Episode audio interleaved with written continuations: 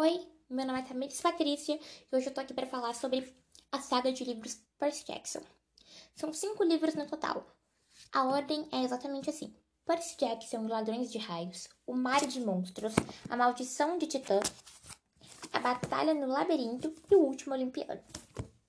A história, a história começa com Percy Jackson Ladrões de Raios, cuja sinopse é exatamente assim.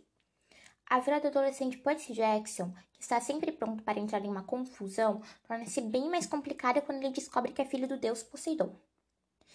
Em um campo de treinamento para filhas das divindades, Percy aprende a tirar proveito de seus poderes divinos e se prepara para a maior aventura de sua vida.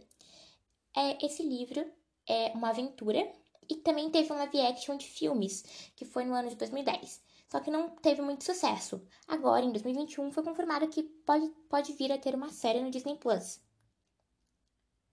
quando lançou o filme foi muito odiado por todos, principalmente para quem leu os livros, esperava uma coisa melhor, sabe? Uma adaptação mais fiel aos livros. Aliás, todo leitor que, quando, a partir do momento que o, seu livro vai ter uma série, um filme, espera que ele seja fiel aos livros e tenha todos os momentos, por mais que não seja possível, já que um livro tem muitas páginas, saber escrever melhor, e um filme tem um horário certo para acabar e começar. A saga Percy Jackson também tem um spin-off chamado Os Herdeiros do Olimpo, que também contém cinco livros, mais um livro extra, que é um livro de contos. Ele conta contos de outros personagens do próprio Percy.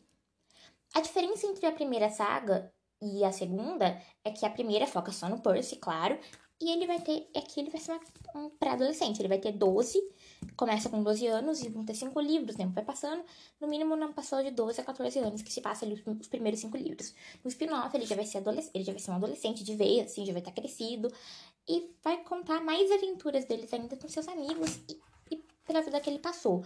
O outro livro, os outros livros, Heróis do Olimpo, ele não vai ser só contado pela perspectiva do Percy, como foi na primeira saga.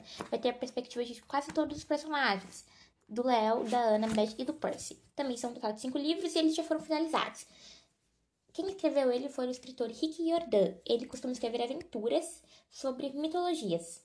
Outro livro também que é muito conhecido dele e muito amado é a trilogia dos Ken, As Crônicas dos Ken, que é uma aventura sobre, mito... sobre os dois irmãos, Sad e Kane. Acho que, acho que esses são os nomes deles, se eu não me engano, que já faz um tempinho que eu li.